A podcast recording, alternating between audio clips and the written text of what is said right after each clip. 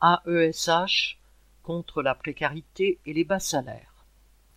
Mardi 5 avril, les AESH, accompagnants d'élèves en situation de handicap, étaient une nouvelle fois mobilisés pour dénoncer leurs conditions de travail et les répercussions sur les élèves handicapés. Les AESH sont indispensables au fonctionnement des écoles, des collèges et des lycées, plus précisément aux élèves qu'elles, ce sont à 90% des femmes, accompagnent et à qui elles permettent de suivre leur scolarité. Et pourtant, 17 ans après la promulgation de la loi 2005 édictant le droit à la scolarisation pour tout jeune en situation de handicap, on est loin du compte.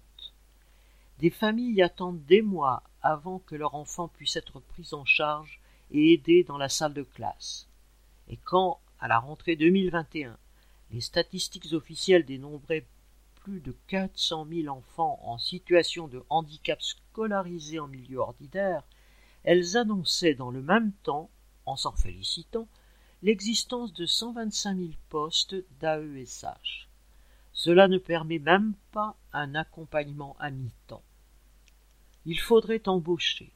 Au lieu de cela, le gouvernement a mis en place des PIAL, des pôles inclusifs d'accompagnement localisés, c'est-à-dire en langage clair, des secteurs géographiques au sein desquels les AESH sont appelés à travailler dans plusieurs établissements scolaires et donc à se déplacer de l'un à l'autre.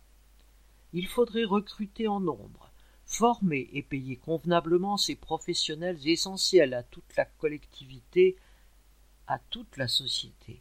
Eh bien non, il n'y a que contrat précaire, temps partiel, salaire minable.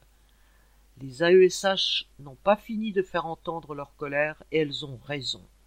C'est le seul moyen pour inverser les valeurs, imposer des embauches, la fin de la précarité et des salaires décents pour les accompagnants d'élèves, mais aussi pour tous les travailleurs de l'éducation nationale.